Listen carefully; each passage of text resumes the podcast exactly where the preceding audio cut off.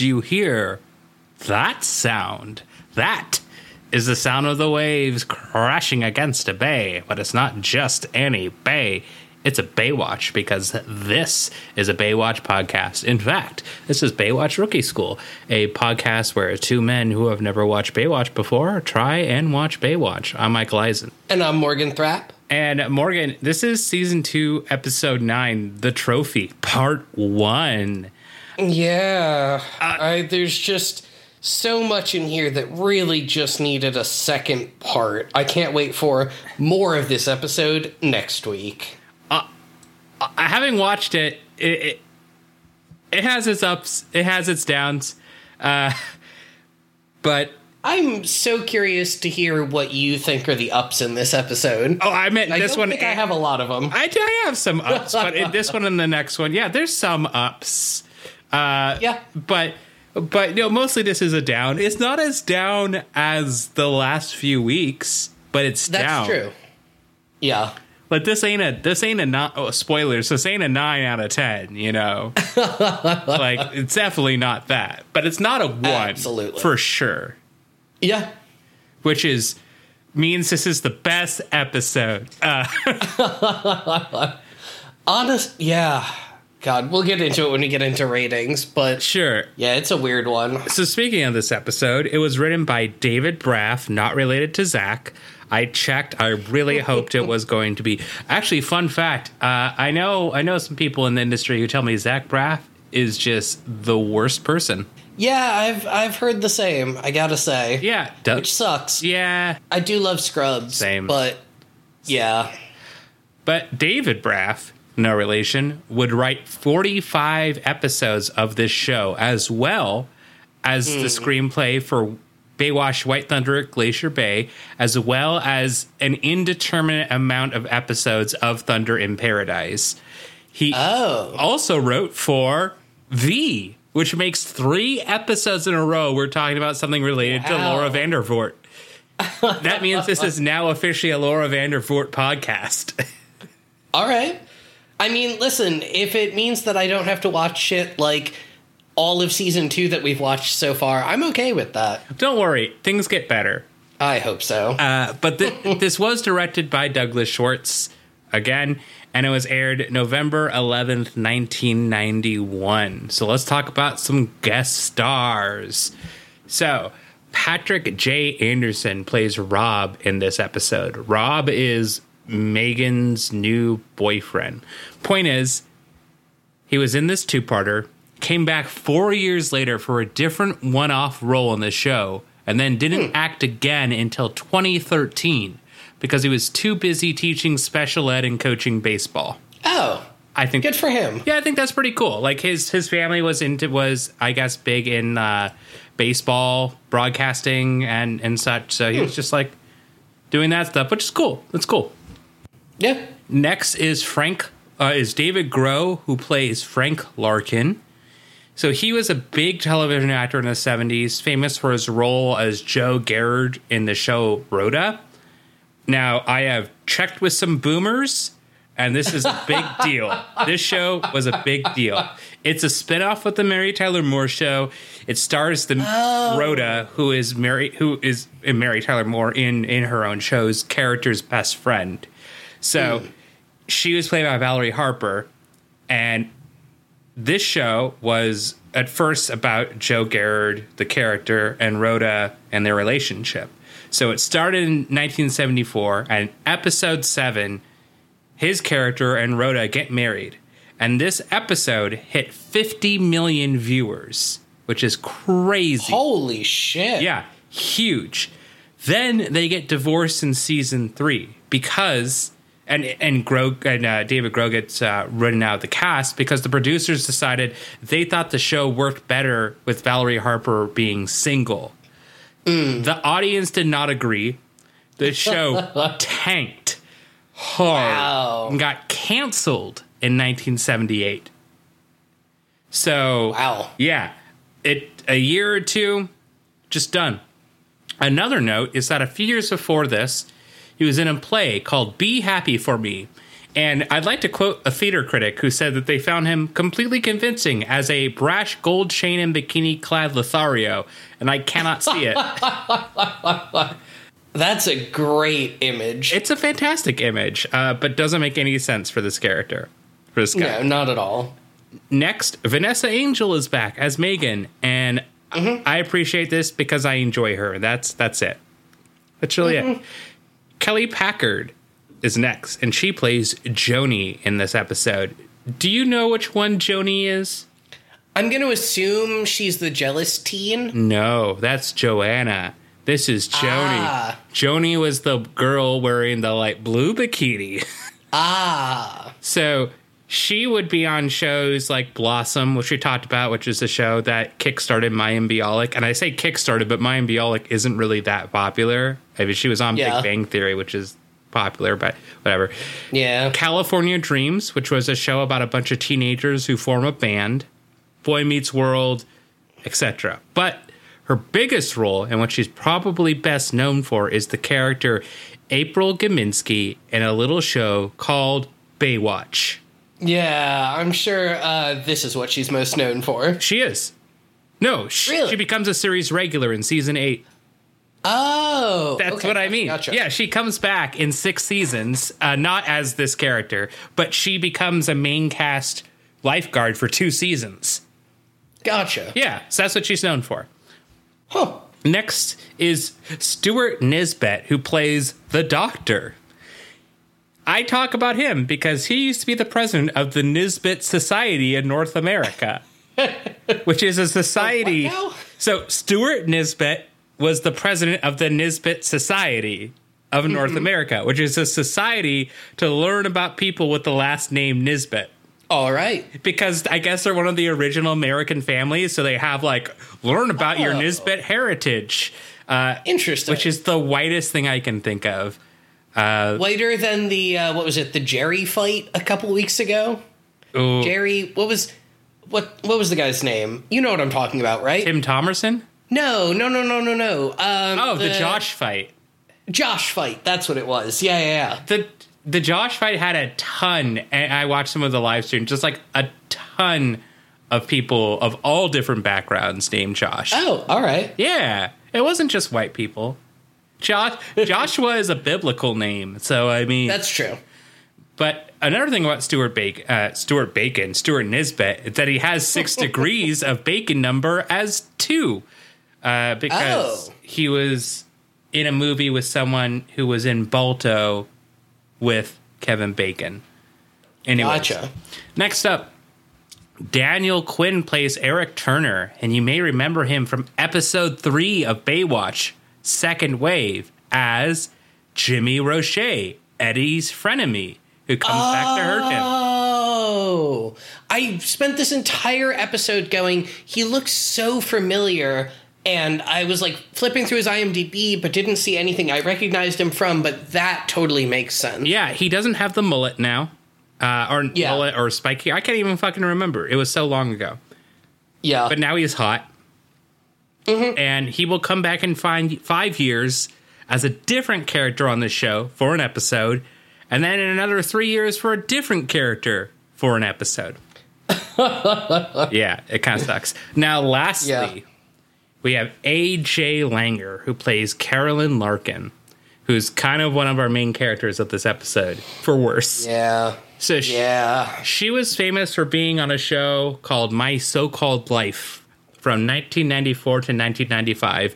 The show starred her, Jared Leto, and Claire Danes, which is a crazy cast. Wow. Yeah, yeah, yeah. Yeah. So the show depicts a social circle of a bunch of characters in a fictional suburb of Pittsburgh.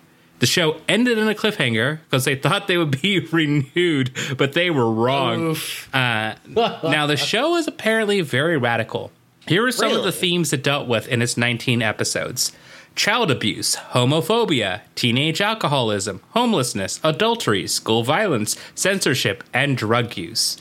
So Wow. it was critically praised for its addressing of these things, which is hard to believe watching Baywatch. Uh, Yeah, and especially for a project that Jared Leto is involved in. Like, Right. these days, I can't say I have an especially high opinion of him as an actor Uh, or person. abs- ab- I agree with you completely. Um, now, AJ Langer's character suffers a drug and alcohol overdose at her own party, and I do not know what follows that because Wikipedia would not tell me, but it sounds like she lives, I guess.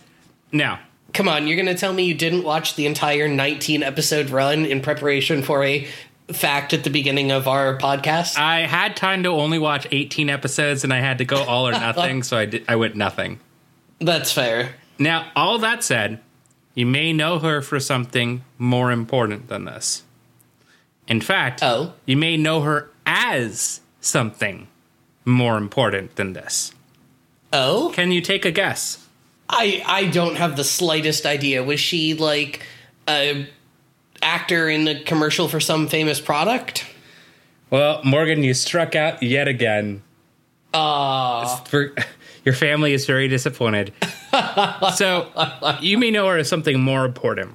And that is Allison Joy Courtenay, Countess of Devon, spouse of Charles Peregrine Courtenay, the 19th Earl of Devon, member of the House of Lords, owner of Powderham Castle, seat of the Courtenay family in the village of Exminster in the city of Exeter in the county of Devonshire, England. wow. Yeah, yeah. Yeah. You, I'm I mean, personally I'm only really familiar with the Countess before her. So, Oh yeah, the 18th, the 18th one, yeah. Yeah, I mean, look, at, after 18 it just got it, it hit rock Yeah. bottom. like we said, sometimes you only have time for the first 18.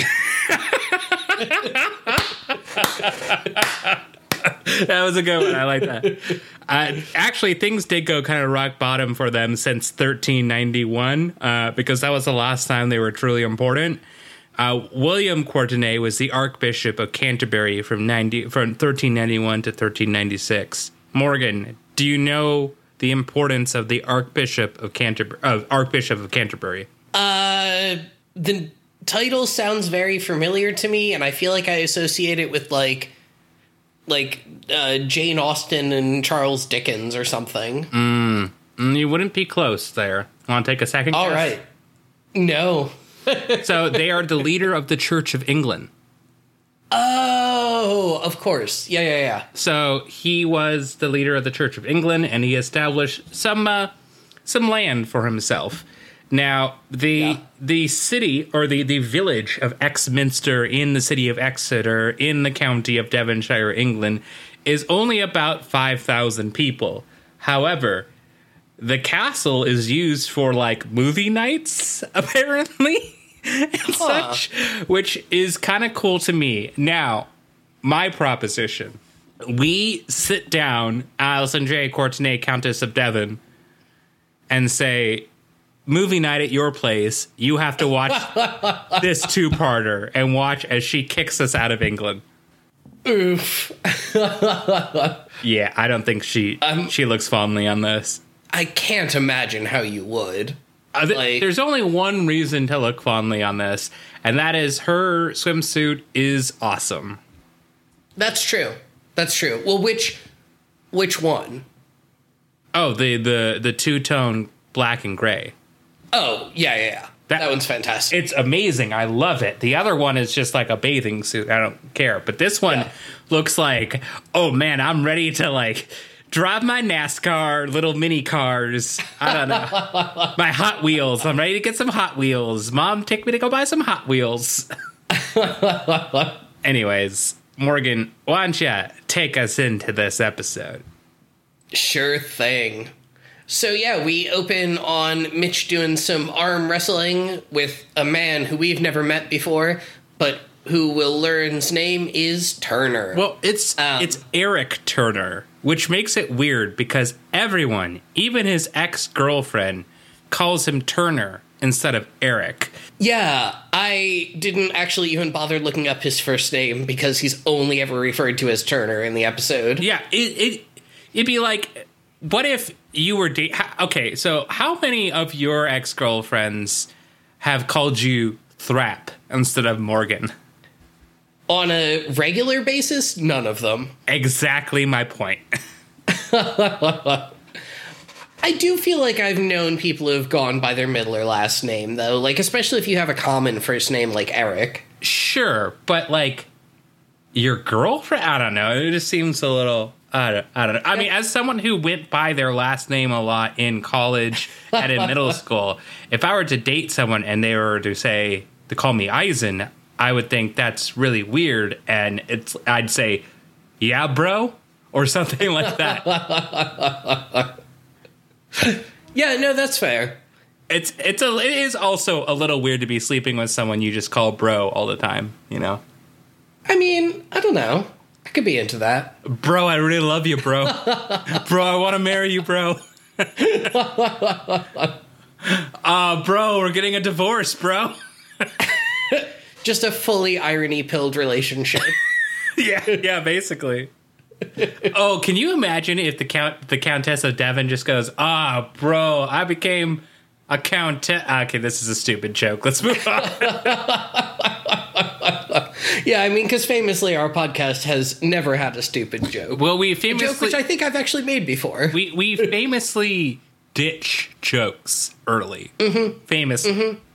yeah, absolutely. We've never repeated a joke on this podcast. Or gone on Never. too long with one. Nope, never. Not once. Never. Not e- nunca. Nadie. These are the wrong words. I. It's been so long since I took Spanish. This is a podcast about Baywatch where two men um, Nice. I love that joke. arm wrestle, uh, and then one of them gets fed a terrible smoothie. Um, Why? That so person random. is Mitch. like what? Who? It comes out of nowhere.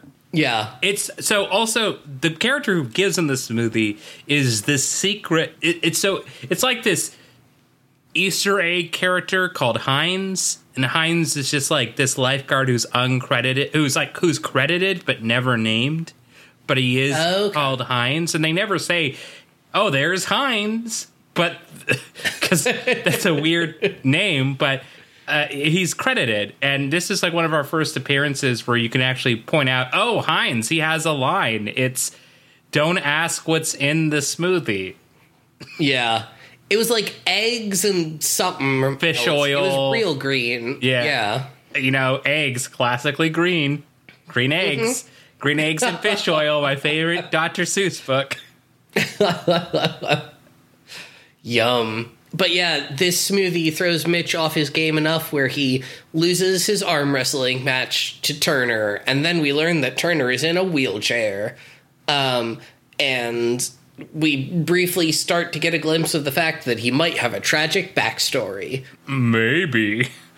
Or maybe he doesn't. Yeah, it could be. You never know. I mean, Baywatch famously just real good at writing characters. They just like to introduce random things. You know, remember that time there was just like an alien? They're like, everybody accepts him.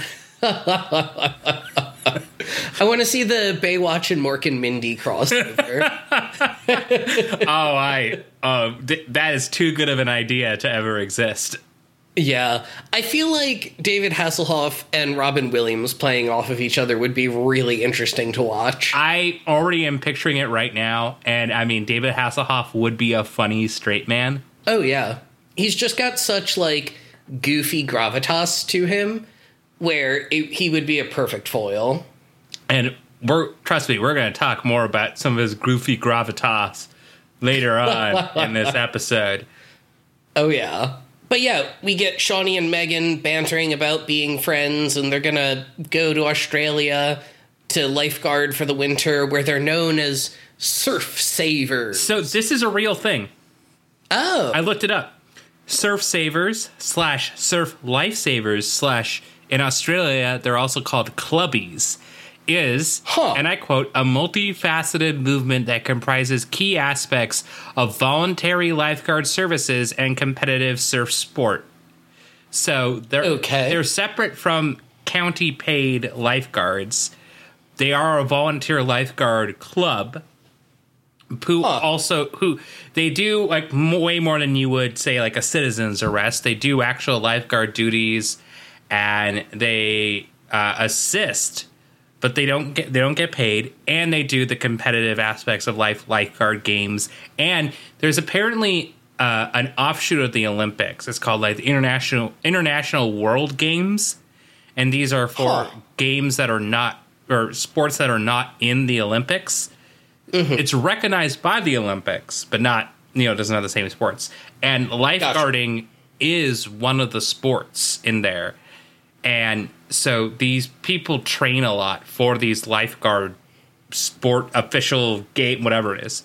That feels I don't know. It feels like bullshit to me. It Like it feels like lifeguards were just like we're a game now. You have to watch us. Like Well, they're doing the stuff that they do later on in this episode. You know, swim, Sure, run, swims, and and flag catches and and and boats. You know, But I feel like some of those events are just already in the Olympics. So it's just like, what if we did a little bit of the Olympics worse? no, it, Like- it's it's like, but it's doing all of them. You know, That's true. You know, because in, in the Olympics, you specialize in the one sport, unless you're doing like winter game, like uh, yeah, what's it called? Is it the decathlon? What is it? The one where you like Yeah. run, yeah, yeah. shoot, run. Yeah. ski, ski, shoot, ski. Actually, uh, this is all of the lifeguard stuff. Yeah. I mean, I'm sure it's entertaining to watch, and like, I'm not going to sit here and say I could do any of the things they're doing. Right. But I mean, it is entertaining to watch. I mean, that's the reason the show started is because they took them to one true. of these and were like, "This is cool." yeah, yeah. I want to see, like, I don't know what this means, and maybe it's just already American Ninja Warrior, but an American Ninja Warrior and Baywatch crossover. I think this is just our crossovers episode where I pitch a bunch of crossovers. Uh, we can make that happen more. Yes, I'm excited. Um, but not as excited as Shauni isn't when she realizes what her tower assignment is. It's not her tower assignment; it's Eddie's tower assignment. Yes. Yeah, yeah, yeah. Um, so she goes to complain to Mitch about Eddie's tower assignment, and then Turner grabs her and starts flirting with her and tells her how beautiful she is while Shauni looks deeply uncomfortable. Mm-hmm. And then he pulls her onto his wheelchair and they do like a weird racing scene with him just like driving his wheelchair around a couple corners in headquarters until Mitch stops him. And Shauni is like, Oh, I can get up now. Thank God. The weird part about this scene is that, given that the scene is at the beginning of the episode, you're just like, "Well, fuck the writers," and you still are. But if you Yes. were to think about this scene after having watched the episode, you're like, "Oh, this is more evidence that Turner is a little bit unhinged and he needs Yeah. to fucking chill and so it it's semi okay slash good character writing only if it were to come later in the episode but it comes at the beginning and you have no context for it yeah, it just makes him seem like a shitty person, which I don't think he super is in this episode. Like, you know, he's definitely got his issues in terms of, like, you know, he's paralyzed from the waist down and, like, you know, has a lot of trauma related to that. But he doesn't seem. This feels uncharacteristically shitty for him. uh we'll, we'll, we'll, we'll see episode two. I can't remember if he's that shitty in Fair. episode two. I watched it in kind of like a sleepy haze. Yeah, I have not seen it yet, so Wait, maybe wait till next week. Yeah. Um, but yeah, Shauni's mad because the Mitch, the Mitch, because the Yes. tower Mitch assigned Eddie to uh, Ooh, full of ooh, teens what- in bikini. What if th- Mitch had the Guyver? Ooh. That's our next crossover. It's just the Mitch. My initial thought when I said the Mitch was to do um The Max. no, I was thinking actually like a Dr. Katz style show where Mitch is just a lifeguard based therapist. Ooh, wow. I wasn't expecting that, but I like it. I love Dr. Katz. It's such a good show. It's not referenced enough. It really isn't. It's, uh, God, and I'm trying to remember the name, Adam something who does it. yeah, yeah, yeah. Who went on to do It also did home movies. yeah, um, which I also love. I love home movies. Same. Absolutely love home movies. And went on to do Archer, right? Yes. And then he also did, I guess, technically Frisky Dingo, which I did not like. Yes. Yeah, that one was kind of weird. I, all, never seen they're all weird. his weirdest show though by far is one that I don't think I've never met someone else who's seen this, so I'd be curious to know if you have. But he did like an eight episode mini series that was CG animated, kind of like a weird precursor to Archer, called Lucy, Daughter of the Devil. No, Um, I've not heard of this. Yeah, it was a super weird, like early 2000s show where it follows um it follows Lucy, daughter of the devil. Um, and the devil is, if I remember correctly, voiced by H. Jon Benjamin. Of course. Um, As he should. Which just, yeah, like I love that man. Yes. Um, and then DJ or um, Jesus is just like a weird hippie DJ, and it's it's extremely strange, and it only ran like eight episodes, but it's it's worth checking out from what I remember. Let me tell you about my weirdest buying into how amazing H. Jon Benjamin is. In that Yeah. him and Eugene Mer- Eugene Mirman started a secret Yes. company. Do, do, do you know about this thing? Uh, it sounds vaguely familiar, but I don't remember any of the details. It's called Flotsam Inc. And Huh. this was a one time thing. And they were like, Flotsam, it's mysterious. It's essential. it's everything you need. And I was like, fuck it. I love both of these people. I'm going to buy it. And they're like, we're going to sell you a variety of things in a package. And it's going to come and it's going to change your life. And I'm like, don't care what it is. Give it to me. And so they gave you a bag of dice, a apron, huh? a like back massager, and some like wheat, like literal wheat. and everything Incredible. was branded with Flotsam, and they're like, it has our signature color of wheat. And I was like, I paid like 30 bucks for this, and I, I, I laughed, I guess. I still have the apron, which is great. Uh, aprons are always useful, but Yeah. uh, everything else, I, I have no clue where everything else is. That wheat is probably Ugh, we're, yeah. we're breathing it right now. Yeah, it's in the air. But H. Yeah. Jon Benjamin is amazing. Uh, Jon Benjamin has a van is an underrated Yes. show.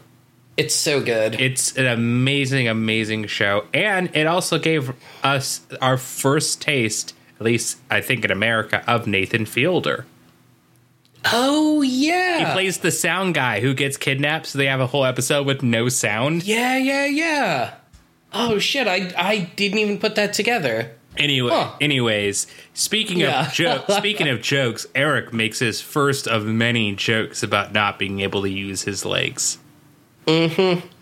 Yep. We find out Turner and Megan used to date before his accident, and the scene just kind of ends. Oh wait, did we talk about Shauni and Mitch? I think we briefly did.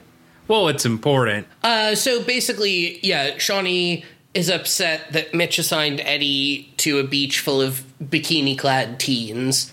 Uh, yeah, I mean that's that's literally it. It's it's it's very important as a plot point and very unimportant to have ever existed. Yes, I. Oh boy, do I hate this plot line. Um, but yeah, next up we get um, Mitch and Shauni sitting in a lifeguard truck while Mitch just kind of like info dumps exposition to her um, about how Turner ended up in a wheelchair.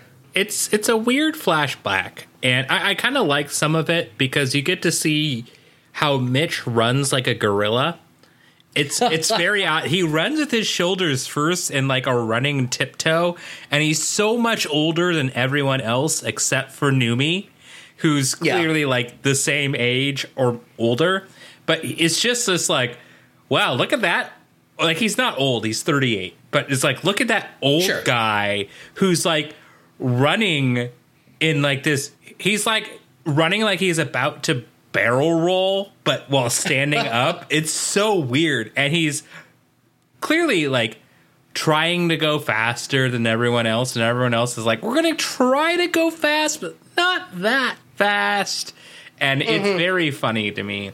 But what's not funny is the actual flashback. Hmm. Yeah, which is that uh, there's some real dark synth music under a montage of everyone competing in the lifeguard games. And Mitch says, you know, Turner beat me at first, but then we were the last two in the relay, which I won because, as Turner says, my arms are longer. And then it was time for boat racing. And I forget what they keep calling the boats in this A dory. but a dory. That's what it was. Yeah, yeah, yeah. Um, and Turner was so far ahead that by the time he was almost done, most people hadn't even started their second lap. Um, but when he got out of the boat to go run away, another lifeguard flipped their dory. And so Turner and Mitch ran back in to go save the lifeguard, but Turner got there first and he gets hit by another lifeguard's boat. And uh, Mitch gets there just in time to save Turner, but not before his spine was broken. And he just kept saying he was okay. and to even though I could feel his spine was broken. And it's like really weird and haunting. it is. It's very dark. After that, we go back to the present after this flashback finishes up, and we get a brief discussion between Turner and Megan about how they used to date. Um, and also, did you notice that the angle they were filming the close ups in made it look like neither of them were actually looking at each other? Yes. it's very odd. It looks like both of them are looking like. Like if they're in front of each other, one of them is looking 45 degrees to the left and the other one is looking 45 degrees to the right. And it's so fucking weird. It was so distracting during their entire scene because they kept doing shot reverse shot between Yeah. the two of them. But their eye lines were completely wrong. Like they what is it, the the 180 rule or whatever Yep. that they were breaking? Yeah. It it was very bad. And this scene was unimportant. Yes. completely. It's a, it's basically Eric Turner ghosted Megan. Uh, and this was funny to me because we, you and I just talked about this um, article that's going around Twitter about ghosting, uh, which is wild, uh, written by Yeah. my elementary school crush uh, from my class of 10 people. Wow. Uh, it- Hebrew school is small, man. And, Yeah. and uh, it is uh, crazy. Uh, I think is the word I would describe the experience of reading that. Uh, in that it starts out by saying ghosting doesn't feel good. Hard agree. Agreed. Yeah. Hard agree. Totally. And then she says, we need to figure out how to deal with this, especially as people get out of pandemic, and a lot of people are going to be, you know, at the risk of potentially getting COVID again or Yep. getting other sicknesses. Just going to be, you know, raw dogging it everywhere. yeah. And and up until this point, the article is perfectly good. Yeah. It is a reasonable article. It's written relatively well. No problems with it. And then and then she posits that we we set ourselves up to dump ourselves, which is a weird way to state it. Yep. in which she recounts one time she went on a date with a guy for uh, eight or nine dates. And first fallacy is that she assumes dating means a relationship uh, because you actually have to agree to be in a relationship to be in a relationship. Uh, Yep. That's just how this works. And he stopped talking to her. He said he was busy and then he just stopped talking. And she decided to send him a text saying, Hey, I have something really important I want to talk to you about. It's better to talk in person. And he was freaking out. And he goes, Okay, I'll, Understandably. I'll be there. He goes there and she corners him and says to say it. Say it. Say that you weren't interested in me. Say like say like you know you don't want to be with me and he goes uh she quotes his uh uh yeah. Uh, yeah, I guess I just wanted to be friends. Well, then you should have dumped me. it's so crazy. And then It's she so wild. she says she keeps doing this. And one time early on when she was doing this to another dude, because she keeps getting ghosted, is she made the guy cry in a public park. Uh, what the fuck? she says that in the article, which is like wild. And she says she keeps doing it. She's gotten better at it, but it makes her feel powerful uh, to to do that. And uh, she doesn't care if it sounds crazy. Not that this method sounds crazy, but if it sounds crazy to have female empowerment.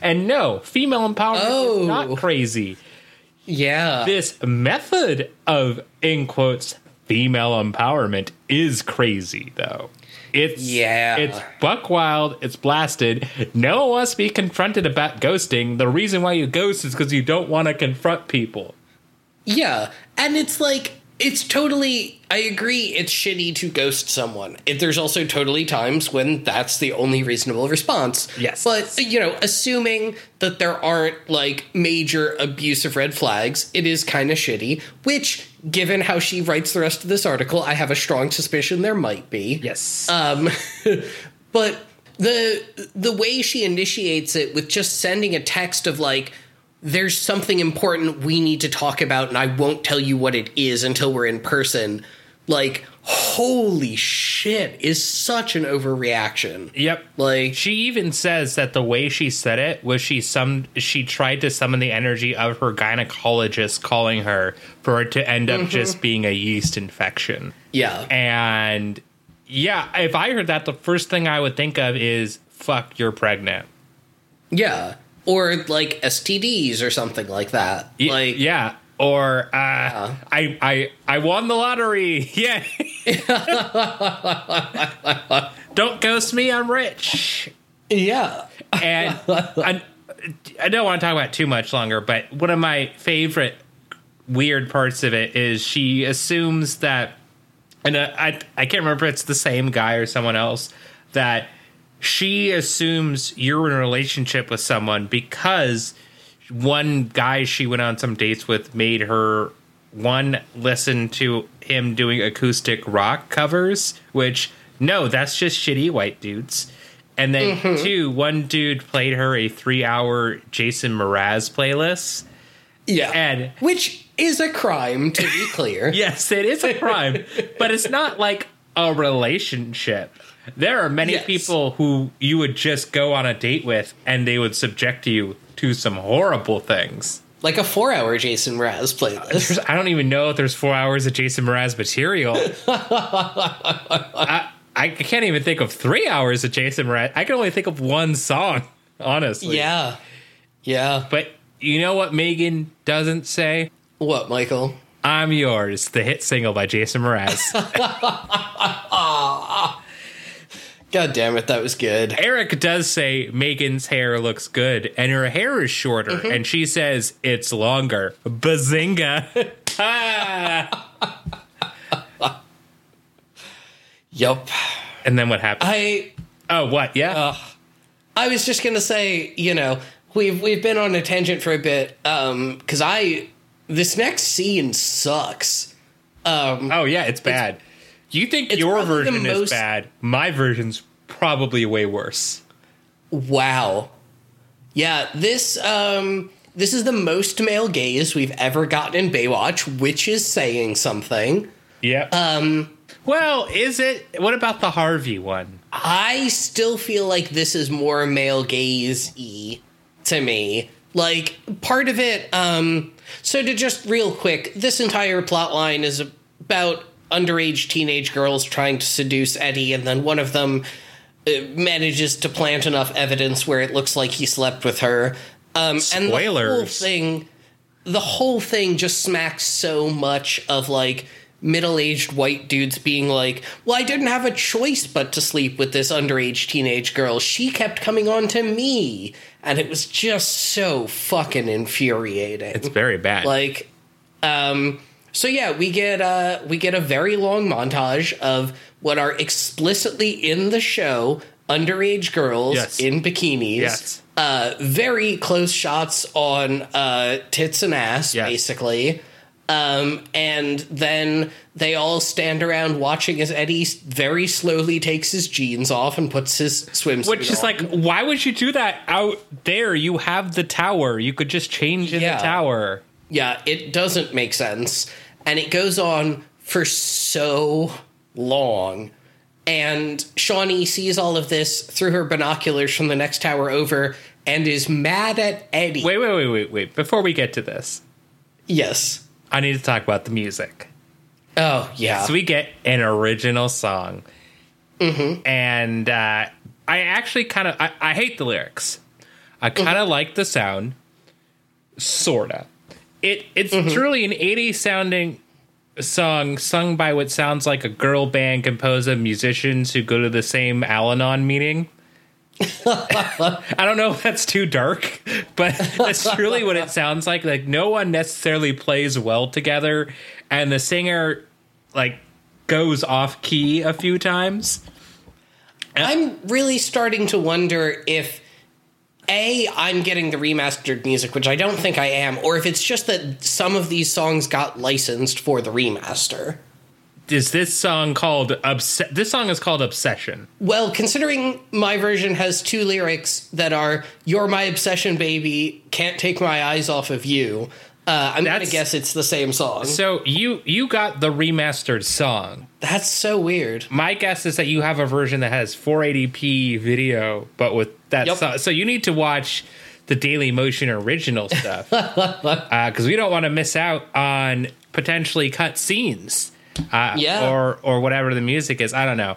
But this is Obsession by Doug Bossy and Steve Bertrand, and we have talked about both of these guys before. Steve is my second favorite of the writers of the original music on the show after Sean McHugh. Uh, and here are the lyrics. Fuck. Uh, oh no, I've got it bad. Call the doctor and get the meds. You're all I wanna see, standing right in front of me. Catch a look when you walk my way. Hate to stare, but I wanna say, you're my obsession. I just can't take my eyes off of you. My infatuation. I'm so lost in everything you do. You're my obs- I can't. I'm not gonna do this thing anymore. I can't take my eyes off of you. My infatuation. You, I'm so lost in everything you do. You're my obsession. I just can't take my eyes off of you. My infatuation. I'm lost. To, it's. I'm so lost in everything you do. You're my obsession. Just take my eyes off of you. My infatuation. So lost in everything you do. You're my obsession. Fuck. Yeah, it it really goes on forever. Yeah, it's it's really bad, and the singers are bad. I, I kind of like the the sound of it because it's so wacky, but yeah, this is a horrible montage. And then Shauni watches the women ogling Eddie. I, I just looked up the episode on uh, Daily Motion, and it is definitely a different song, but it sounds very similar. Okay, But it's definitely a different song. Like you can tell where they got the inspiration from. gotcha. I I so the version you're watching, the video is bad, right? It's not Yes. like clear. That's Yes. so weird. I wonder if there there must be a separate version. I'll have to look into be. this. Uh, It also could just be a low quality DVD rip. that- that'd be hilarious. Yeah, I guess. Uh, I guess I'll check out Daily Motion again. Sure. Uh, sorry, Daily Motion. You mean our original source VHSs or DVDs that we purchased from Germany? Yes, absolutely. Yes. Uh, what's funny is the episodes I'm watching do have the opening credits and title in German. So Nice. I mean, now you get to hear piano in German. yeah, everyone knows pianos sound different in German. Yeah, and, you know, in America, it's like da da da da da and there it's like da da da da da da. That's just how it works. I don't make the rules. It's true. It's true. And then all of a sudden, you just hear "Rock Me Amadeus." so stupid joke. Please continue. But yeah, I, I know we touched on it briefly, but I, I do want to highlight again. Shauni is mad at Eddie that Mitch assigned Eddie to the beach where a bunch of underage teenage girls are going to flirt with him. Um, I hate everyone in this episode. Um, but now now we get to see uh, the latest character to in to enter this episode, which is Carolyn and briefly her dad. To, to give everybody an idea of Carolyn, just imagine Lori from the pilot movie, but updated. Yep, very much so. Her dad is just very protective of her and will not let her wear the bathing suit that she sees on another woman, which was the weirdest bathing suit I've ever seen. I assume it was a cover over the bathing suit, but both of them refer to it as a bathing suit because what it looks like is someone took a pair of jorts but then turned them into assless chaps. Like the front of the jorts seem to be there, but the back is uh, not. There- that's that's what I always that's what I always say. The front is there, but the back is not. That- you have to cut that. You ha- I can't. I don't know. Keep it. Fuck it. I don't care. It's the it's the mullet of jorts, the reverse mullet of jorts. oh, oh, that's dirty. I don't like it. I mean, it's right for the '90s at least. It, yeah, uh, honestly, her her swimsuit, I think, is so cool and fashionable. Uh, Yeah. it makes me jealous. Her her gray and black two tone Hot Wheels swimsuit is cool as shit. Her dad, on the other hand, not cool as shit. He's a dick. Mm hmm. Yeah, he does not seem to be a very good person, as we'll continue to learn later in the episode. Yes. Um, but then we get a brief scene with Mitch and Megan at a tower where they banter about how Turner dumped Megan and it wasn't Megan's fault. And that's pretty much the whole scene. Well, it, it's it's really funny because the scene ends with her going, "I'm afraid he's trying to prove something to himself," and then the next scene is just Eric lifting too much. Yeah. then we get uh we get a scene where all of the teens we saw earlier in the montage uh banter about how they want Eddie just real real bad. Oh, well, d- Carolyn watches all. I, I have the exact lines. Yeah, go ahead. Ugh, killer buns. I like his abs. I want him this summer. Me too. Yeah. There's also a part of this scene. Believe it or not, IMDb has it as a quote. What? yeah. So there's the part of this scene. Uh, So uh, important part is first Carolyn asks if she can play with the other girls, and they're like, no, and they don't give a shit. So then the girls go up to Eddie, and one girl uh, traces Eddie's Ugh. nipple around, and this Yeah. is this is Kelly Packard, the one who becomes yeah yeah. So Joni says hi, and Eddie says, "How are you doing?" Jenna says, "Is it safe to swim?" And Eddie says, "Absolutely. Just swim parallel to the shore and don't go out too far, all right?" And Joni says, "I go far when I go out." And Jenna says, "Yeah, all the way." and they trace his nipple. I hate this episode. It's so bad. Somehow it's again not as bad as what we've watched before, but it's still very bad. Yeah. It's just so it's so exclusively written, produced, and directed by men. Like, holy shit. I blame Zach Um, Braff. Yeah. I mean, how can you not? Like, it's so clearly his fault for, you know, having created shows long after this ever aired. Gar- I just don't. This is clearly just the prequel to Garden State, I think, yeah. or Yeah. whatever that movie was. I don't know. Yep. I always get that one and Elizabethtown mixed up. But Oh, I've never he seen Elizabeth He did Garden State. I only, Oof. I only know about Garden State. It, it's the him and I think like is it Portman or Rachel Bilson or is it both? I can't remember. I think it's Natalie Portman. okay, it's the, it's called Garden State because it's in Jersey, right? Yep. Okay, that tells me all I need to know. I'm so glad. I'm so glad that I've brought you around to the correct way of feeling about Jersey. What do you mean? My dad is from New Jersey. I know this. Oh, that's true. yeah, that's true. I know all about how much I'm supposed to hate New Jersey. I've been there. I'm so sorry. there are parts of it that are good. There are parts of it No, that this is true. look like Seattle. They're just very dark green and uh, it smells nice. It rains here and there. Uh, you know, it's not that you know polluted.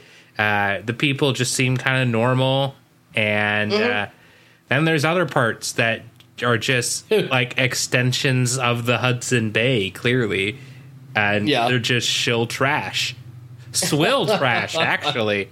I I'll say uh, Newark Airport not terrible, especially compared to like LGA. Oh, I thought you were gonna say Newark Airport as a county of Jersey is is just so it's so much better than say Jersey City. Actually, it probably is.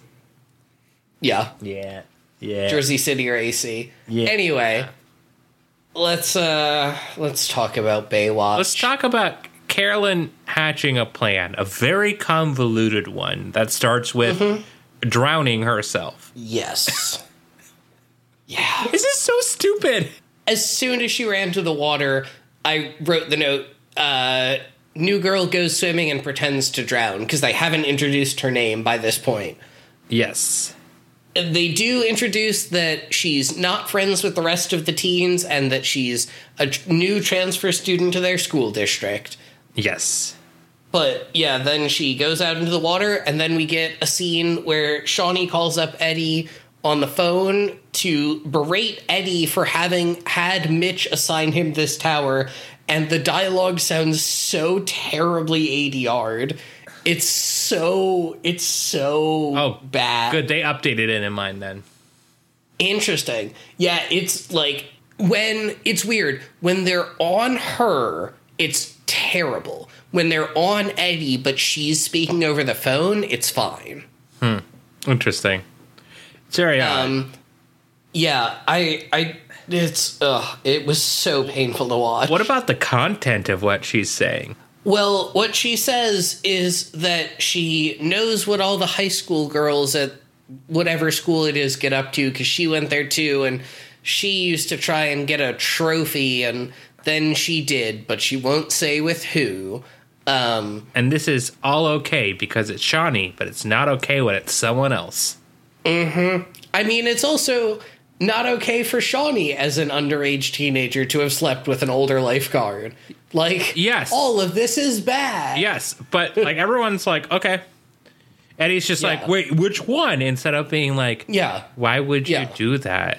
that's the that's the rest of this plot running throughout the episode is that Eddie wants to know who it was she slept with when she was underage and whoever this person was was considerably older. So, you know, just a real real good episode full of progressive great thoughts.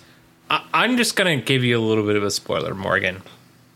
It doesn't get better. No, it's not about this. It's that in two episodes from now, we get the most satisfyingly horny episode yet. Ooh. Satisfyingly, like full on, like cheesy romance makeout montages Hell yeah.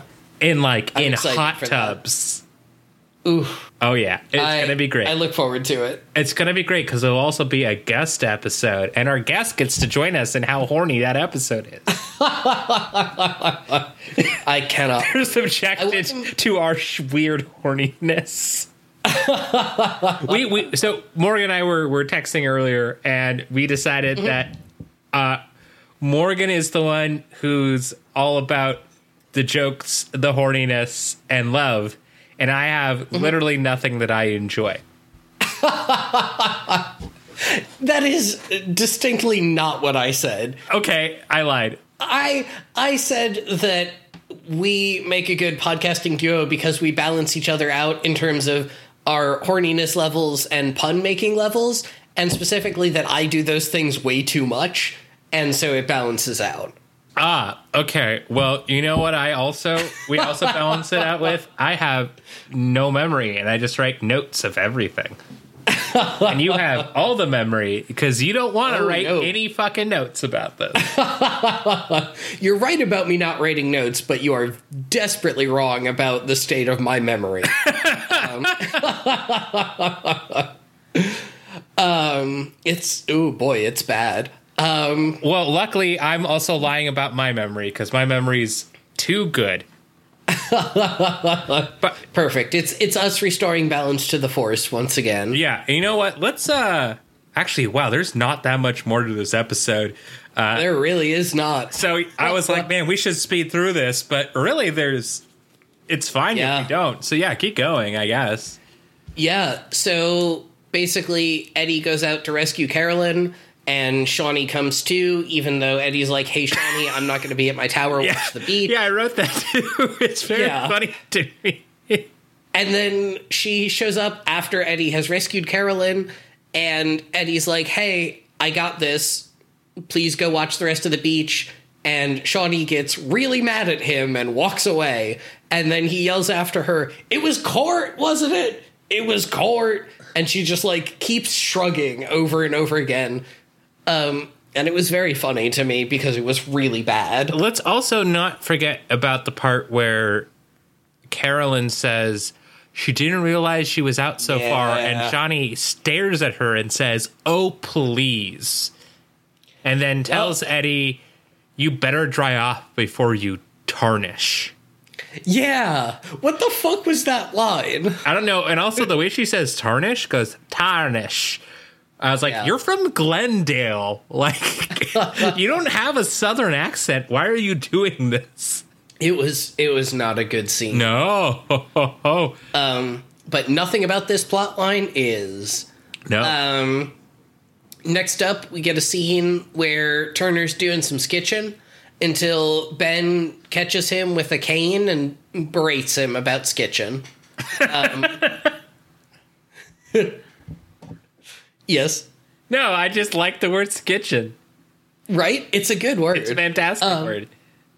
And then Ben gives a really weird, shitty monologue about how Turner just needs to heal his heart and then his legs will be better or something. And Turner's like, but what if what's in here is bad? And Ben's like, well, I don't know, just don't keep skitching.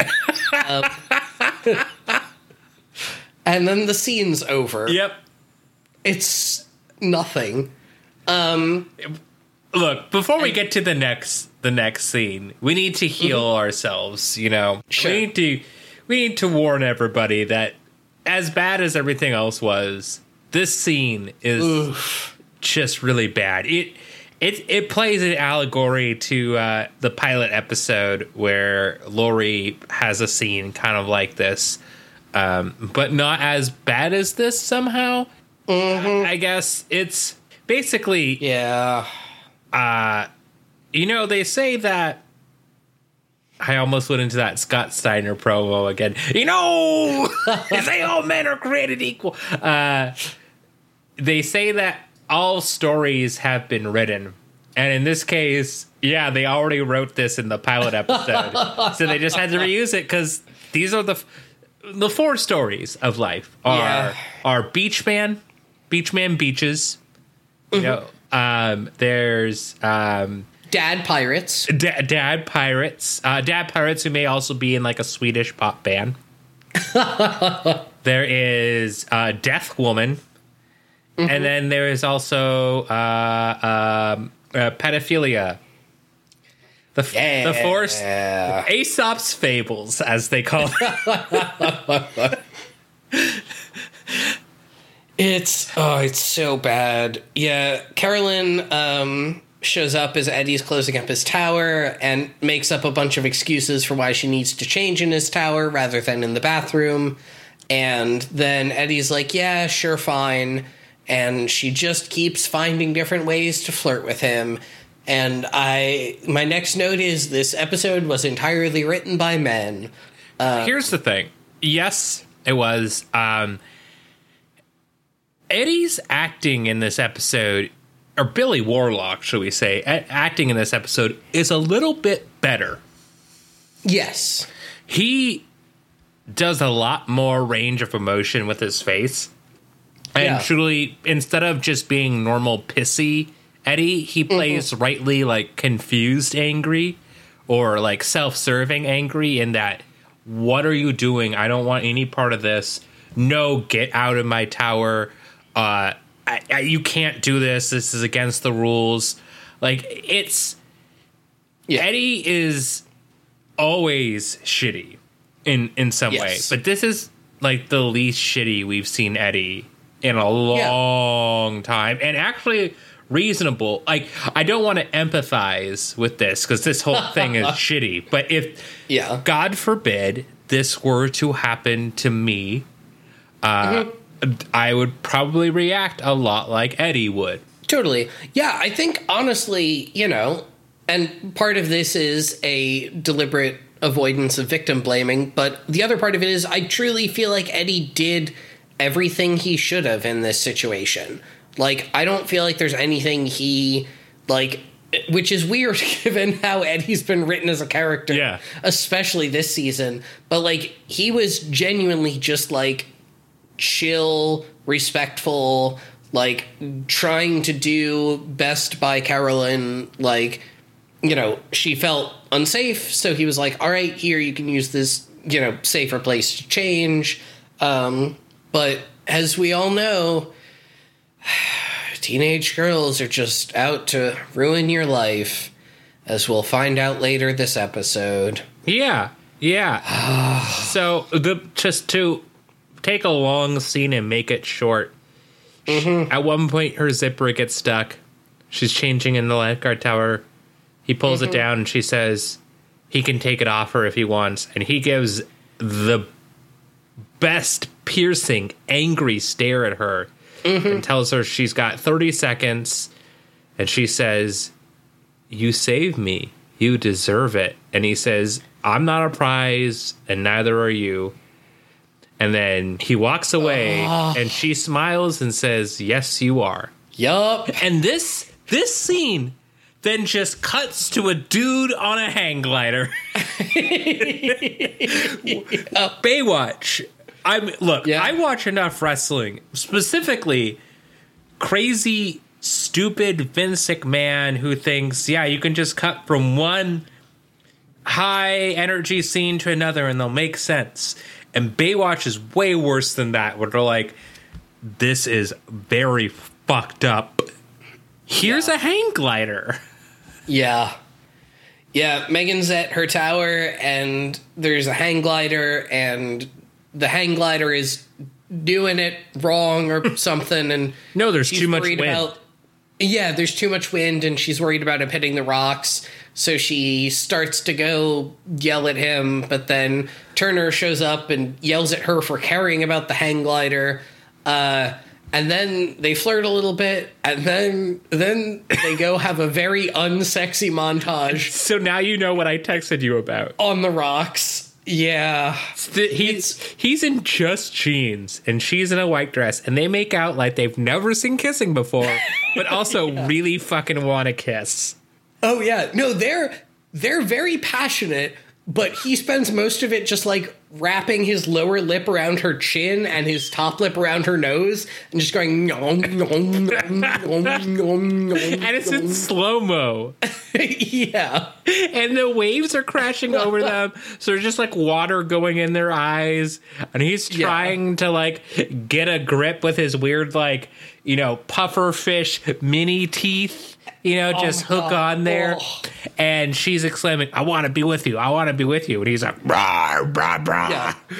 well, specifically, specifically, what she says is, "I wanna be with you for the rest of my life," yeah and it's so it's so bad. It's the most unsexy, It's- like sex montage. it's as the horny podcast this is actively unhorny yes, it's the moment it starts and you just see Turner in the with no shirt and jeans out by the water, you're like, fuck, this is gonna be bad, isn't it? And then it gets to the actual making out, and you're like, are they 16? yeah. Like- well, and that was the thing. Like for me, like when it started, I was like, oh, they're both very attractive people. I would like to watch this montage. And then he just started going, no, no, no, no, no. I was like, well, I'm never going to be horny again. So cool. Thanks, Baywatch. Like, I thought they outlaw- outlawed this at the Geneva conference. this is a this is a crime of war, you know. Oh, so bad. it, Um, I honestly think that this may be the worst horny moment of Baywatch we've had yet. oof, it's not good. Yeah. Um, Well, and it's interesting because I I feel like it's the first time it's the first time something has been unsexy because it's portrayed unsexily. Well, not intentionally portrayed unsexily in the show, but as opposed to being unsexy because it's just creepy given, you know, modern day actually having respect for women. Um I'm sorry. You, you, so where is this going? No, I'm just saying it's an it's an interesting change between like previously, you know, even in this episode where we get these like very horny montages of what are explicitly in the story underage teenage girls. Oh yeah, yeah. Um, To this being unsexy just because neither of them understand how to kiss. Like I, I feel like there was an episode this season where we made a joke about Mitch not knowing how to kiss somebody or them not knowing how to kiss Mitch. yeah, yeah, yeah. yeah. Was it I think last that was episode? Last episode, yeah. Yeah, because him and him and Lisa Rinna as Kelly just kind of like. Yeah. But this is like, have you this is bad. have you ever like in a chemistry class seen like put two liquids and one liquid absorbs the other liquid? That's like what he's trying to do Yeah. to her basically to her chin down um if how do i say Yeah. this there's science fiction tv shows where there's monsters who do these actions to other people yeah Yeah, it's a real it's a real face hugger kind of scene. yeah it, it feels very much like 2005 doctor who Yeah. except for nobody in that show is horny um well uh, Matt Smith has strong horny energy. Yeah. Yeah. Matt Smith has strong. I'm like, uh, I think he should leave. Where it's just like, I don't know what to do. I'm so horny. Energy, just just like Matt Smith's driving down the road, just going, I'm honking, I'm honking. like that's God, I- what he truly reads. That well, Peter Capaldi is just like, I've had more sex than you will ever know, boy. yeah. I, I rewatched all of I Think You Should Leave recently, and god damn that show holds up. It's so fucking funny.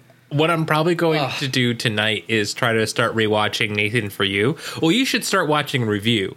Um, Yeah, which yeah, yeah. again, as we talked about last episode, is just the third ep. The third episode. Okay, I'm only going to tell you the episode title since that part you could find anywhere and it doesn't spoil All right. anything of the episode, right? Uh, uh, episode three is called "Pancakes Divorce Pancakes." Okay. and it's an amazing episode. Episode three. It's one of the greatest episodes of television I've ever seen in my entire life, uh, and it's quite a trip.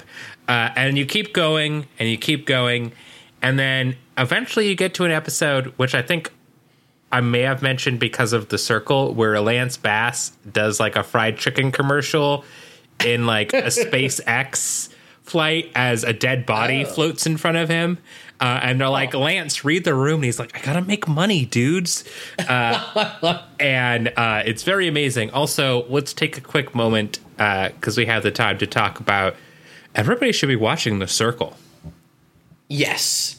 God, yes. As someone who does not follow reality television, doesn't normally care about reality television, god damn, you need to watch The Circle. It's an exceptionally dumb show, but it's so good. as someone who does watch a lot of reality television, I will tell you, God, I can't. I feel so bad to say, as someone who watches a lot of reality television, because I'm like, I mean, yeah, of course, I'm the guy who hosts a Baywatch podcast, uh, but uh, yeah, the circle's really darn good. Um, Yeah. it's an it's it's a great social experiment, and uh, honestly, I'd be curious to see how I would perform on it. Oh God, yeah. Okay. I want to be on it so bad. Would you be a catfish or not? I don't think I would. I think what I would do is I would play myself, but I would just like tweak things a little bit. Like um there was one shot um in one of the early episodes of The Circle where one of the contestants had a like post-it note hanging on the wall behind them that had a list of like lies I've told.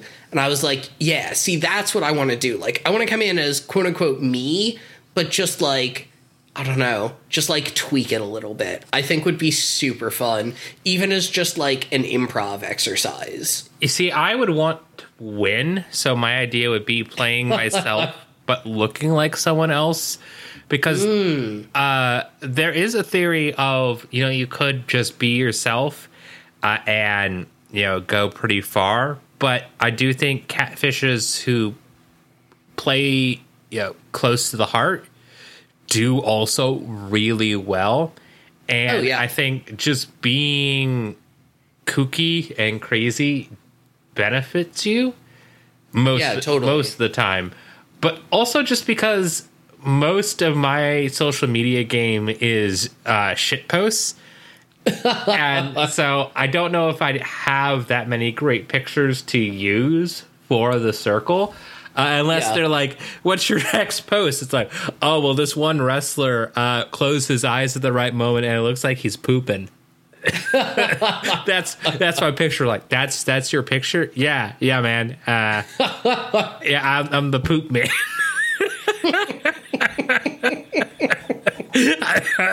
I'm the guy who shits. There's your new Twitter display name. I'm the guy who shits. I fuck it. I mean, right now it's uh, zero funny jokes here. Uh, so I mean, this is kind of the perfect follow up. It's still true. Yeah. I think mine is still Formula E. Nope, nope. Yours is like spooky boy. Is it? Wait, I don't know. wait. I'm on Twitter so infrequently. We're gonna find out. Oh, yeah, yeah, yeah. I changed it to um uh something like beach vibes or something when we had like a week of nice weather here in Seattle. Summer beach drinks vibes. yes. With Mm. beach drinks in quotes in the middle of it. Yeah, I, I, I I'm due for an update. I, I recently changed it to zero funny jokes here, but I'm the guy who shits. Is just, I mean, it's it's the Yeah. truth. It's the It's true. it's the truth. But you want to know what else the truth is, Morgan, or else What? is the truth? Um, grammar. Yeah. It's a sunny, beautiful day, is what Mitch tells Eddie. Mhm. Yeah, Eddie is at his tower, and Mitch shows up to get his report cards and check his tower. And turns out Carolyn left her bathing suit there, and Mitch, very rightfully, is like, "Hey Eddie, what the fuck?" And Eddie's like, "Oh god damn it." Like, I didn't do anything. She just must have left her bathing suit here. And Mitch is like, mm, okay. Yeah. Um, and then Carolyn shows up and is watching the two of them and then is like, Hey, Eddie, I guess I left my bathing suit at your tower last night. And Eddie's like, Fucking, here it is, go away. I don't want to deal with you. Again, very understandably and correctly. Um, and then all the other teens show up and are trying to get Carolyn to spell, spill the deets of what happened. And Carolyn claims that they got drunk together after chugging two six packs of beer, um, which was a very it was a very teenager who's never drank line before, and I did actually think it was pretty funny. yes. Um, and then they went skinny dipping so that they could get sober enough to, you know, and then, and then we went back to his tower and I made it with him. Yeah. Which is the absolute funniest way to say that you had sex. And it's such 90s. And also, like, later they use the same slang to her dad. And I'm like, yes. am I supposed to expect that he knows what made it means? Because Yeah. I would think like, what did you make? Like, uh, oh, hold on, hold on. There's a joke here. I know what it is. I know what it is. What it, Yeah. did you make a nativity scene? like, what, did, did you did you make it for our Lord and Savior Jesus Christ? Because that's great. Like, I mean, it it's it's a little early. It's not Christmas yet, but maybe it's maybe it's near Easter, and so they made a little nativity scene to you know Yeah. commemorate the birth of our Lord and Savior above and, Could be. and below side to side. I don't fucking know where he is. He's everywhere. sort of. he's next to me. He's next to you. Ah, go away, uh, Jesus Christ. Uh, but no, they mean they fucked. And sh- then she says they fucked, and then she fell asleep in his arms, and he held her all night. And Yep. let me tell you, as someone who's a little bit twitchy, I cannot hold someone all night. My arms would get tired, and I'd be like, "Can I let go now? Are they asleep? Can I? Do I drop them here? What do I do with my hands?" That is un, that is the most unlikely and unreasonable part of this whole scenario. Mm-hmm. That part specifically. Yep. Definitely. Mm-hmm. Definitely. Um, but yeah, one of the other teens is very jealous, uh, and the other two teens are into it and want to hear everything. Um, and so jealous teen goes and sulks in the sand and stares at Eddie. Um, and again, all of these girls explicitly, we have been told, are underage. And so, yeah. Okay, so there, I just think about this now. There's a, th- there's a a, a hole in this story. there are many. I know you're gonna say, well, Michael, clearly it's that you know Eddie isn't into brunettes, um, and that you you are correct. That is the biggest hole here. But the second biggest hole here is that did Eddie drive her home? Like she she she forgot her outfit, and then she would have been naked, and then had to. There was her dad in on this. Who knows? mean- it would not be unreasonable for her to have brought extra clothes to the beach, which she did. Absolutely not. She only has two or three outfits. That that's all. Um, Yeah. that's all she Oh, yeah. has. This the beginning of this scene speaking of her outfits is also where we get to have very close-up shots of her removing her shirt and shorts to reveal the bikini underneath. And they slow it down and really focus on it. So, you know, just a just a great show. Mm-hmm. Mm-hmm. Mm-hmm. But but then then we get Garner and everything's fine. We sure do. Garner uh, shows up with Mitch and wants Mitch to start carrying a baton as well as all the rest of the lifeguards because it the beach is just too dangerous nowadays. And Mitch correctly points out that being armed would betray public trust and that it's much more important for them to have public trust than for them to be armed. Um, and Garner pushes back on that because ACAB. Um, and yeah, that's basically this whole scene. And then Mitch just kind of walks away. Mitch does have like you know one of his cans, and it's just like I can just use that instead. And it's like if he really needed to, yeah. But also we've proven that Mitch will gladly fist fight anyone. yeah. Yeah. So he doesn't need to worry about it. He can beat the shit out of any person on the planet. Yeah, exactly. The I mean, there's not many people who are going to be able to take Mitch in a like close quarters fight. Especially when he gorilla runs.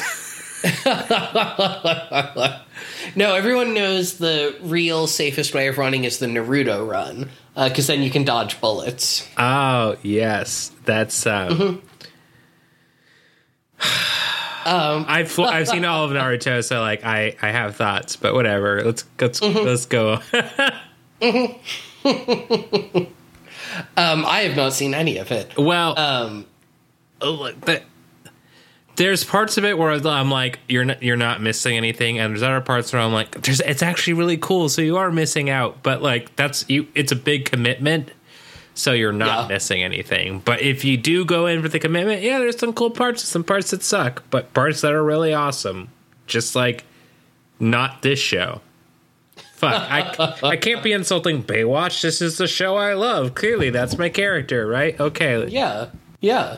But yeah, now we get to see Mitch go uh, rescue Turner from bodyboarding, where him and Hobie had been out in the water, and Turner is like, "Yo, what the fuck? I was fine. I didn't need help." Um, and Hobie also is like, "Hey, chill, Mitch. Like, Turner didn't need help." And then Mitch is like, "Well, I'm not allowed to be wrong, so you actually did need help." Um, and it, yeah, I don't like this episode. Um, no, and this scene is. Morgan just described a maybe seven minute or five minute scene in the, like a few sentences. This scene goes on way too long. Yeah. Um, but then we get um, Carolyn's dad shows up, and we finally learn Carolyn's name with a good mm, five minutes left in the episode. Um, and the jealous girl is nearby in her very fancy jeep and hears Carolyn's dad yelling for Carolyn, and then goes over to tell Frank, Carolyn's dad, that Carolyn slept with Eddie, and now Uh, made Frank it. Just made it. She made made, the Yes. nativity scene with him, and he's like, "Nativity scene? We're Buddhist." Actually, no, that they wouldn't mind if they were Buddhist. Uh, let's go for something else.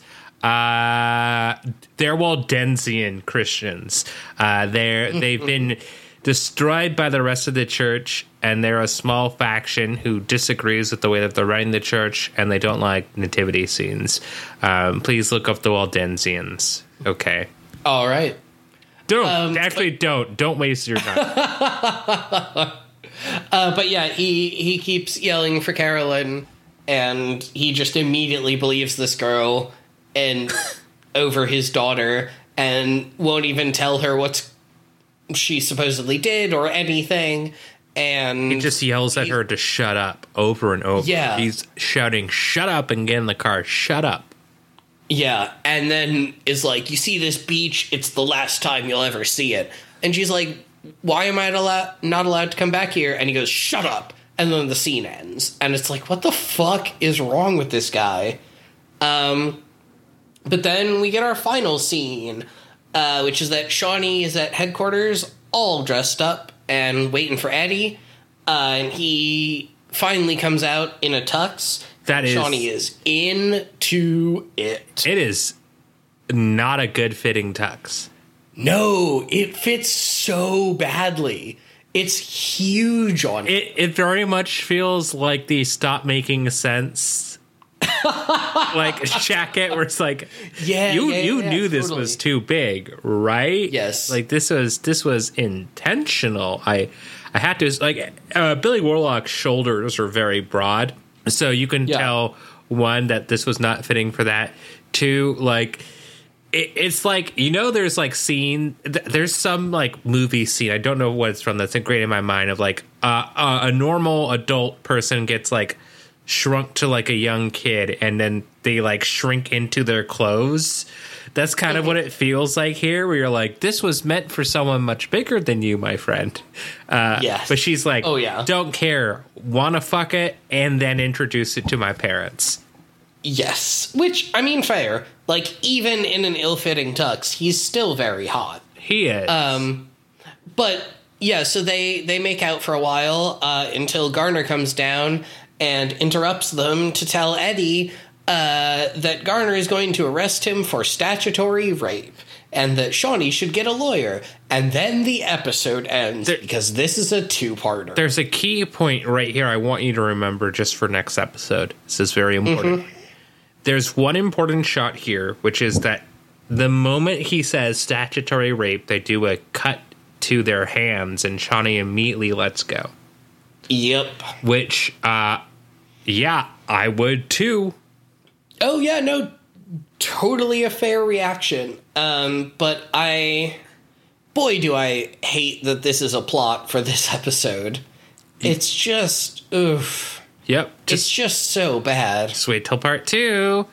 Uh, Ugh. Yeah. So that's the end of part one.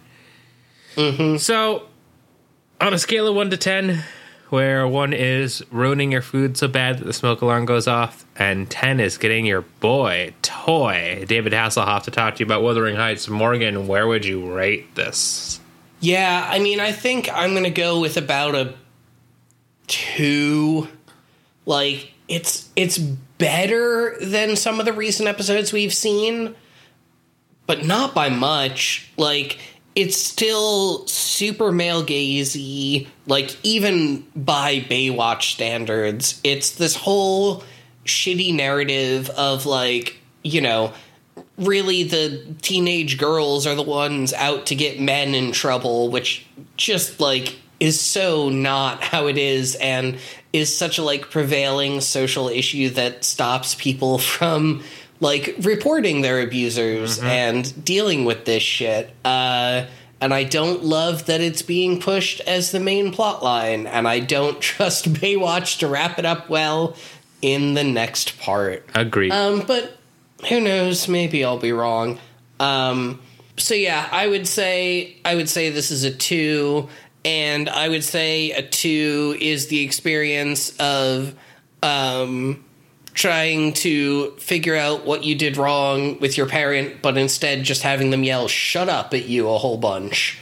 Um, so yeah, not an episode I'd recommend. How about you, Michael?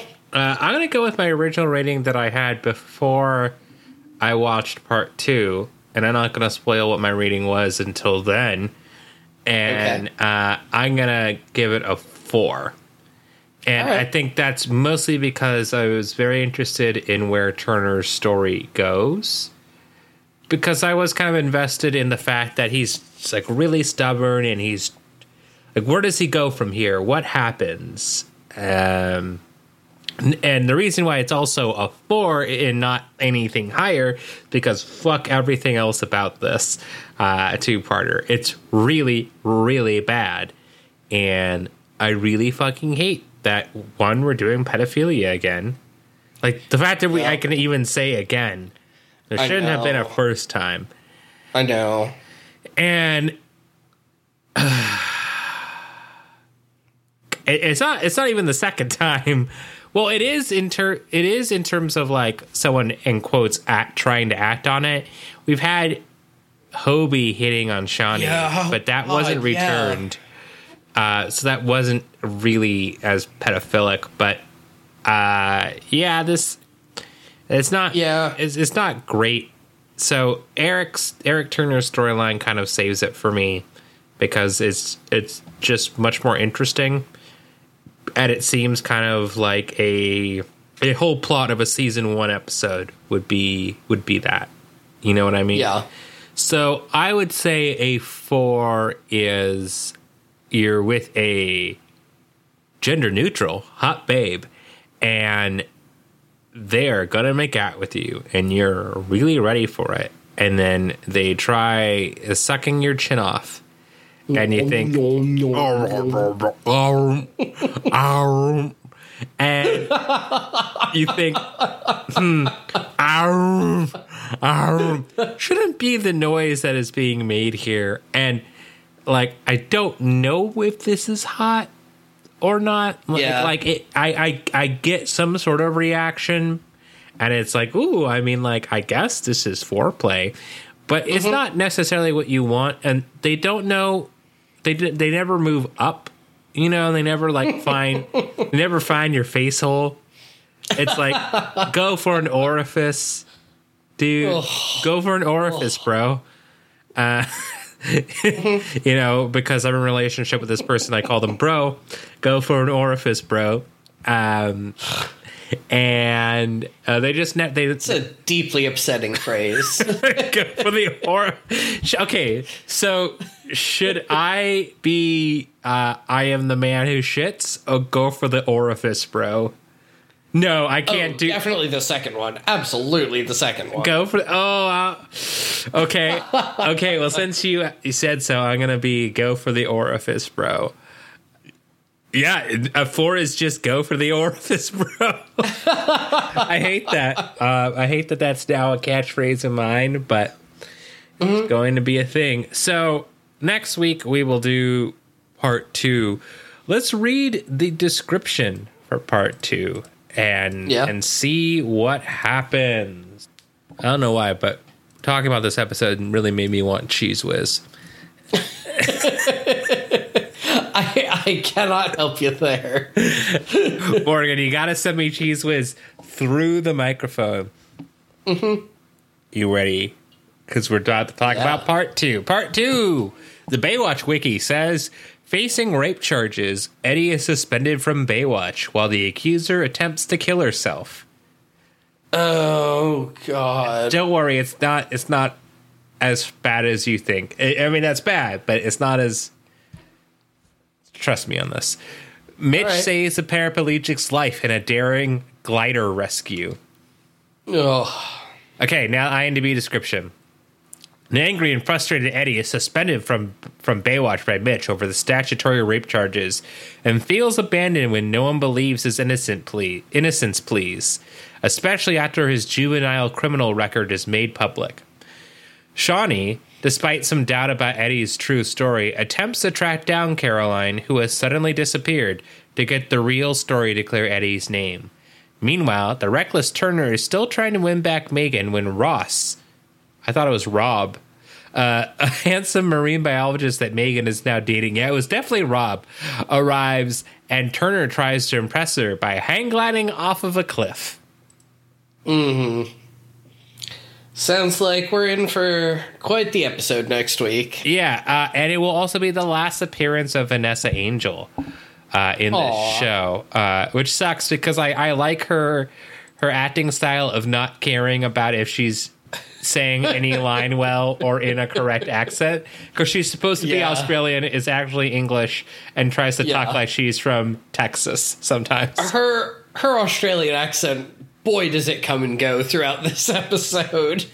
Yeah, uh, it's less of an Australian accent and more of a um, I colonized the Middle East accent. you know what I mean? Yeah, yeah. I feel like the very first scene of this episode, she had the real heavy Australian accent, and then it just gets progressively worse. Yeah, she she stops caring. She's like, Yeah, "Look, I, I ain't gonna be here forever. I, I know my worth." yeah, yeah. Yeah. Well, hey, at least uh, Well, hey. we'll finish up. We'll finish up part two next week, and then have guests on, and uh, well, hey, indeed to that. we're uh, we're moving in a positive direction. At least this one wasn't a one, yeah so that's something. to the moon. Stonks. Um, but yeah, unless unless you've got anything else you want to close out this episode with, I think we can wrap things up. yeah, don't buy Dogecoin. Yes. Don't agreed. purchase cryptocurrency. Uh, Yes. Don't purchase NFTs, especially Yes. that new Gary Vaynerchuk NFT program. That Ugh, do you know about God. this? I just know Gary Vaynerchuk, and I want nothing to do with anything he's involved with. Okay, so I'm going to ask about that in a second here. But his NFT program is you buy tokens to then be part of a program uh, that one gets you hand drawn animal pictures by him um, of fictional animals he's created. But also, Cool. then these tokens get you into meetings one on one with him. Oh God. So he's like, "Oh, it actually has a reason for you to get the NFT," and I'm like, "Okay, but Yeah. don't make NFTs because They're still incredibly terrible for the environment. yes. Why do you hate Gary Vaynerchuk? Uh, because he's just like the epitome of fucking like pyramid scheme hustle culture where like his whole thing is like you too can be successful like me if you buy my course on how to be successful. And then the course is tell a bunch of people that you're really successful and sell them courses on how to be successful. It's just like straight up a pyramid scheme. And the man is just like the absolute worst of like garbage LinkedIn and Twitter posting where he's constantly hashtag hustling and a you know hashtag life hacks productivity guru. He's just an idiot. So I recently got more into the uh, the LinkedIn um, Ugh, social God, media LinkedIn. part. I mean, I've always had my LinkedIn, but Sure. Uh, I, I I never post anything on LinkedIn. I don't feel the need to, especially since I would shit post there, but it actually affects my potential money making. Um, Yeah. So I don't. Otherwise, you better fucking believe I would shit post the hell out of LinkedIn. me and some friends made a private uh, company on LinkedIn so that we have like a private company page and we just like shit post making fun of uh, a great like idea. LinkedIn posts. Oh man, I should be doing that. I see a lot of these posts that are just like, I did five things today. It's like the Yeah. I woke up at five a.m. I know I I ran a mile. I sacrificed a baby to Satan, and then I had an English muffin, and that that's how I made a million dollars. Um, Yeah. kind of stuff. Uh, but Gary Vaynerchuk's stuff is always the most. Uh, I think of it as the hashtag college white girl uh, motivational poster stuff, but like for men, you know. So it's like it's not like you Yeah. got this girlfriend. It's like remember what uh, Socrates said before He's he, the he drank the the the the bum because luck because it's a bummer. Uh, uh, uh, he's the like Gym Bro version of Dan Price. If you're familiar with him. uh, yes, uh, Dan Price. Ugh, like he's Yeah. I just get such I get exactly the same vibes from both of them and it's not vibes I enjoy. Gary is worse because it. Dan Price at least just has the. Here it is. Here's my statement, and you're like, okay, roll eyes. And Gary Vaynerchuk is like so aggressively New York about it. Of you got to listen to me. You got to look at the thing I'm saying and interact with it, man. yeah. I, I don't need this in my life. I look at LinkedIn to go, who left my old company? What are they? You know, what are they doing? Who's this recruiter talking to me? You know, or um, you know, wow, that person I remember from college deactivated Facebook, and I don't know where the fuck they are on this other thing. So I guess I'll just stalk them on LinkedIn. I guess I don't know. Yeah. It's oh god. Yes. Hustle culture is the worst. Uh, it absolutely is because uh, I have no hustle mm-hmm. or flow. Um no hustle nor flow. also the other one that I highly recommend watching if you hate all of this kind of shit.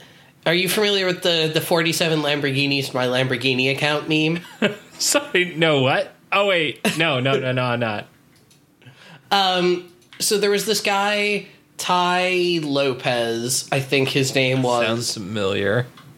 he was just like early 2015 like fucking the influencer garbage person and he did a whole ad for himself where he was in his garage talking about how he used to only have eight dollars in his bank account and now look at me i have a lamborghini but that's not as important i'm much more proud of these new bookshelves um, and it's just it's a very Oh, YouTube thing, like a YouTube poop style thing where someone edited it, and it's very funny. okay. I'm gonna watch that later. I've not seen the YouTube poop, but this sounds.